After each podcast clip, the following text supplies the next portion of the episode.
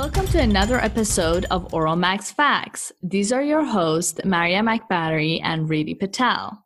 Today, we are going to continue our conversation about management of unilateral condyle fracture, part two. We want to thank Dr. Edward Ellis for reviewing the script for this episode and making sure that we are bringing you guys the latest and greatest evidence based information on this topic. Yes, so today's episode is actually part of the ACOMS episode as well. This is part two to the condylar fracture. If you have not listened to our previous podcast on close treatment of condylar fracture, make sure you go back and listen to that one first, because then this lecture will make much more sense. So, today we will continue our discussion with open treatment of condylar fracture. Many experts have shared their collective knowledge over decades in answering the question of which condylar fracture needs to be opened.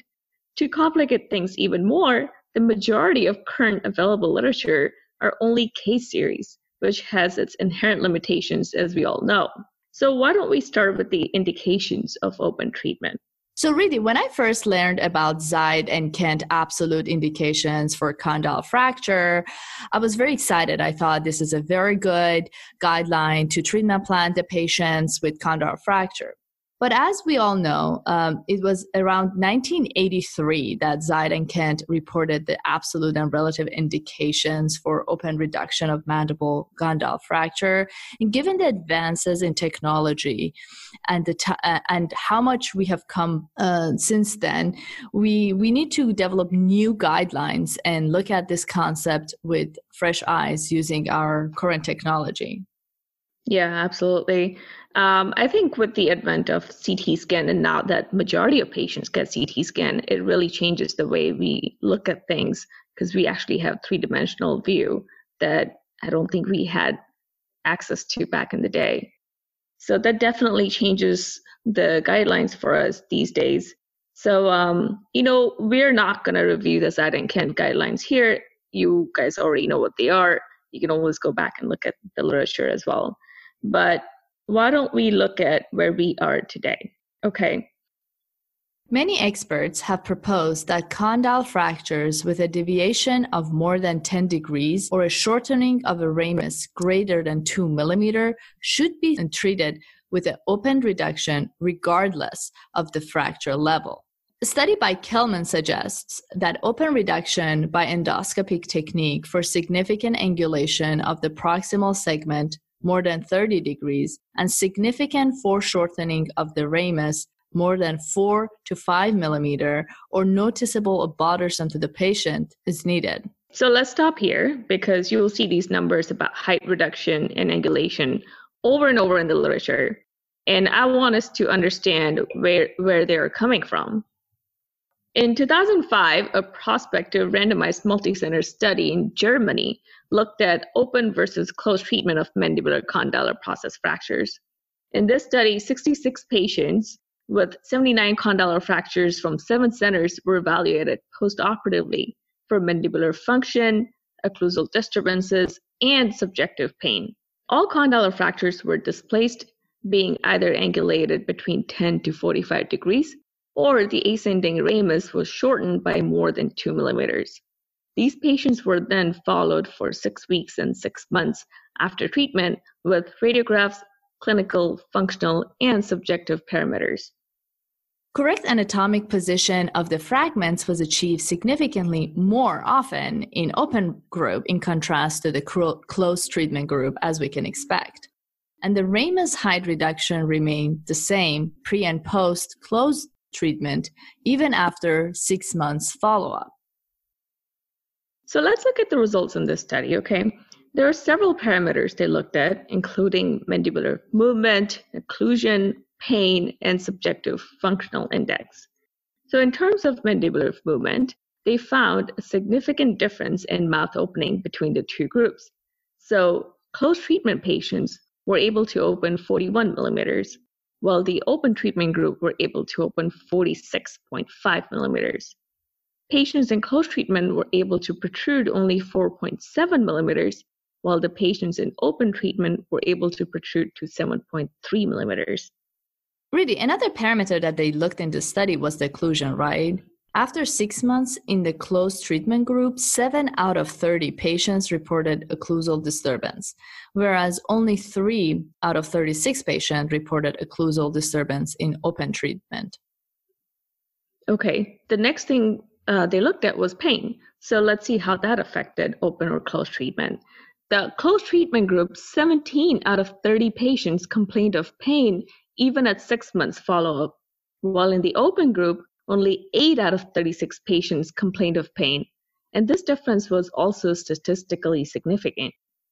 In subjective functional index, patients who had received closed treatment had a lower score compared to those with open treatment. And this is one of the key studies that has shown overall benefits of open treatment with mandible height reduction more than 2 millimeter and angulation of more than 10 degrees. Mandible height reduction more than 2 millimeters and angulation of more than 10 degrees. What is the surgical goal of an open treatment? It's the same as when we try to treat it, and we mentioned in our previous episode, even we were going to do open or close. The outcome goals that we are trying to achieve is maximum opening with no limitation in function while restoring premorbid occlusion. Another thing unique to open treatment is the consideration for blood supply to the fractured condyle segment.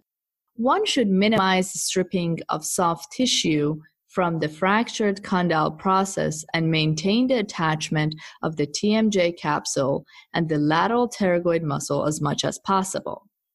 For example, if the periauricular approach is chosen, one should not enter the capsule of the joint as one might do for an intra-articular TMJ surgery. Why? Because entering the capsule for a fracture segment can disturb the already compromised blood supply. So, what should we do? The dissection should be superficial to the capsule to a point inferior to where it attaches to the condyle process.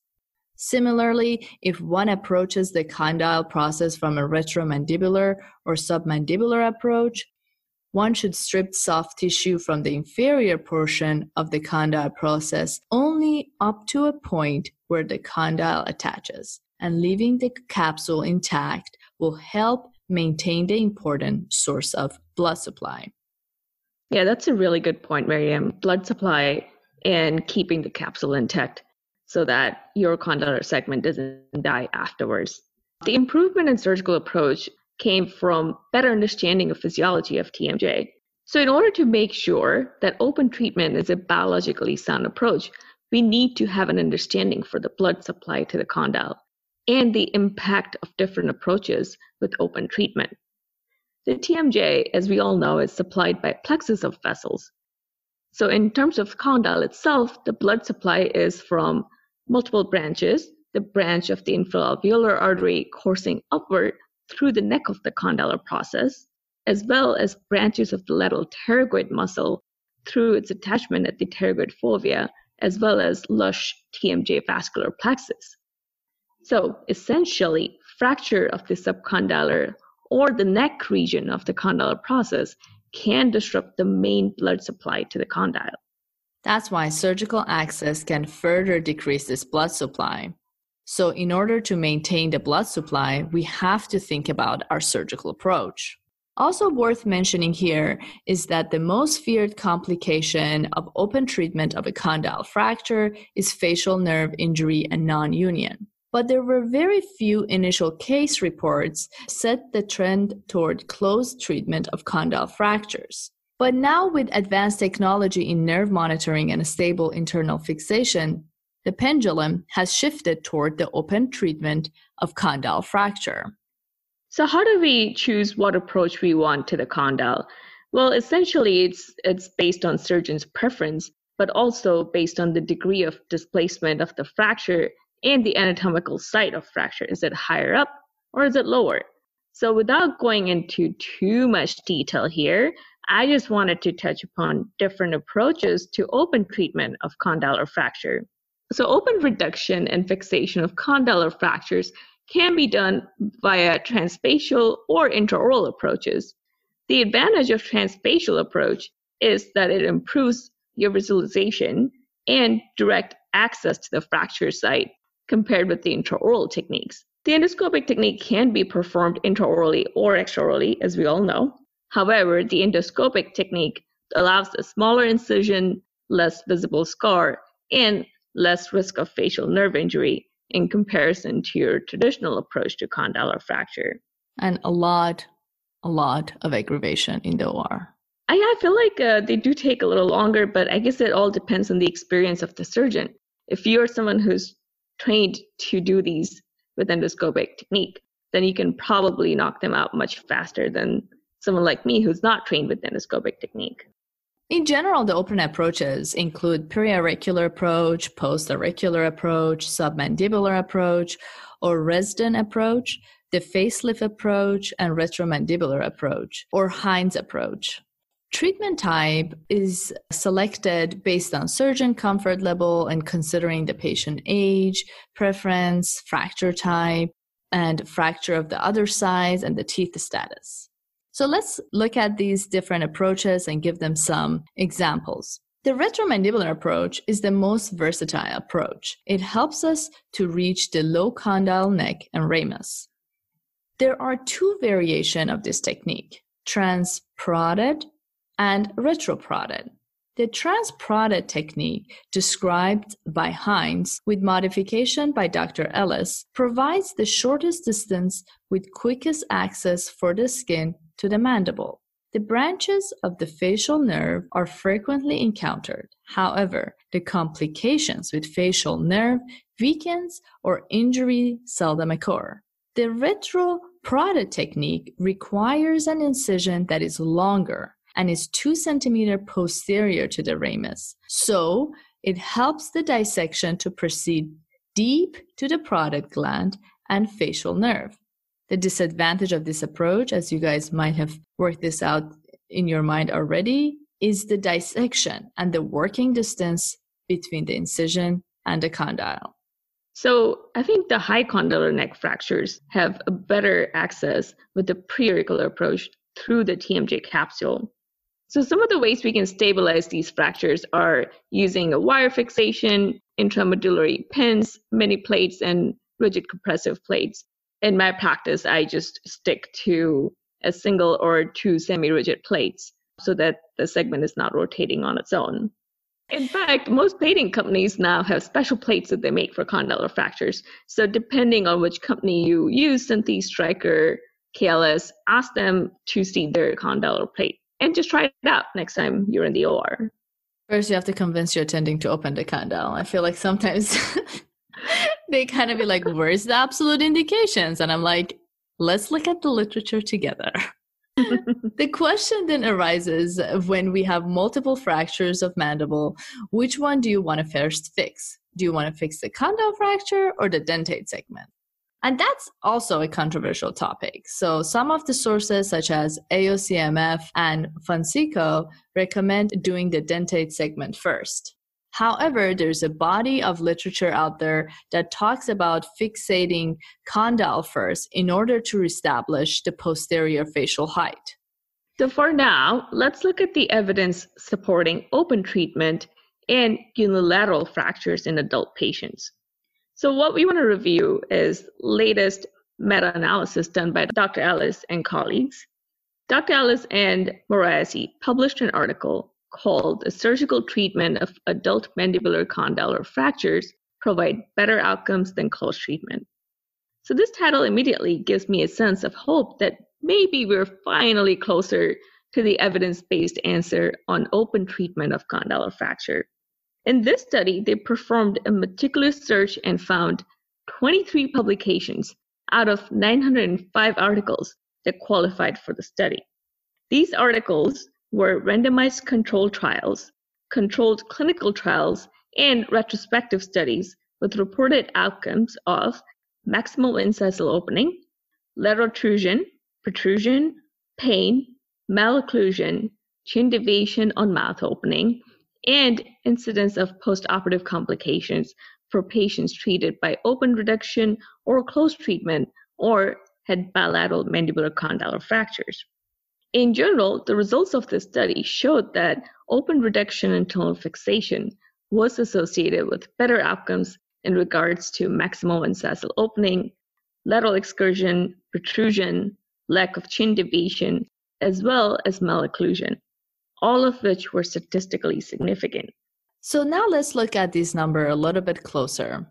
There were 15 studies that compared the maximal incisal opening with closed treatment, around 464, and open reduction internal fixation, and the number was 332 in that group. And they all concluded that patients with open reduction and internal fixation had better MIO outcome. A difference was merely 3.23 millimeter between the two groups. For lateral excursive movements, 15 studies were compared with closed treatment, N being 434, and open reduction internal fixation. Patients with open reduction internal fixation were found to have 1 millimeter more lateral excursive movement compared to the closed treatment. Even though 1 millimeter sounds small, the difference found to be statistically significant. Four studies compared the pain on visual analog scale after six months between these two groups, and they found that patients who underwent open reduction internal fixation had less pain overall. And lastly, but not least, 16 study compared the malocclusion between these groups. Here, there was a significant difference favoring open reduction internal fixation group again. When open reduction internal fixation was used as a treatment, the incidence of malocclusion decreased by 59% compared with a closed treatment. How did they evaluate the malocclusion? It was based on the reported yes or no per different study method of evaluating malocclusion, such as clinical exams and radiographs. So it sounds to me that based on the best available data and using the advanced analysis technique, we can say with some level of certainty that open reduction leads to superior clinical outcomes. But the verdict is out on the impact of these statistically significant differences at clinical levels such as patient satisfaction and cost. So power is in numbers, my friends. As always, we need more data and a study with a higher impact score. Let me share this with you, as I'm sure I'm not the only one who faced this issue. I had a patient referred to my practice who had a history of bilateral condylar fractures treated with closed reduction. A year later, he presents with poor dentition with severe periodontal disease, anterior open bite, and modified condyles with full range of motion, MIO of 45 millimeters. And you know, these are the patients when you just wish that you had gotten to them earlier when the fractures happened and done an open reduction. Because realistically, now he needs prosthetic joints to address his open bite, which is a much bigger surgery. I had a similar experience recently, reading actually, uh, and we were thinking about doing IVROs to kind of like set the bite back and uh, oh, okay. set, yeah, set the occlusion. But the occlusion isn't that what? Isn't that what both um, condyle fractures present with already. The condyles are already loose. He's going to wire them shut. No, know. no. The patient, the patient occlude the the patient. Oh, I uh, see. You. Uh, the patient was after. Yes, yes. It was gotcha. after. It was after. So we were like the only way we could set the bite, and it was really bothersome to the patient. He was mm-hmm. like, I just can't bite on anything, and the only thing we could offer was, you know, wait a few more months for the bones to completely heal and then right. we will offer you like bilateral yeah and and that's definitely a valid option for someone who has good dentition you know? Yeah exactly. Realistically even after doing exhaustive literature review there are many more questions that has remained unanswered on this already controversial topic. Like what is the long-term sequela of open reduction versus closed treatment and most importantly what are parameters that needs to be achieved in order for it to be a successful surgery it would be nice if we can find the, percentage of ankylosis, malocclusion, infection, and need for additional surgery with long term follow up and provide concrete data on it. Yeah, I absolutely agree. I feel like um, this is still an avenue for further research and understanding and you know we're not the only ones treating these fractures. Ent does them plastics does them. And even combining all these questions still remain unanswered. Exactly. So what do we take away from today's episode? We need a standard guideline of what things to evaluate for, for in a patient that presents with a condyle fracture, both clinically and radiographically. A clinical exam should look at patient's age, occlusion, mandible mobility, and function. A radiographic exam should look at the posterior ramus height and degree of displacement and location of displacement. And these simple steps can help us come to a decision on open versus closed treatment. I hope we help clarify some of the gray area in this topic. And we know that there's more work that needs to be done. And hopefully, 10 years down the road, we can do another review as an update on this topic. So we hope that you found today's talk as exciting as we did. If you did, then please go ahead and give us a five star review and also like us on Insta. Thank you for listening the ACOMS episode of our podcast.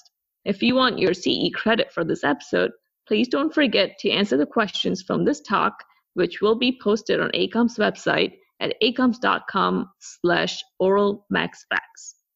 Guys, we do love all the positive feedbacks and your participation on our Insta page. So please keep spreading the word on our podcast and let us know what you want to hear about next, and we will make an episode just for you. Okay, so until next time, goodbye. Goodbye.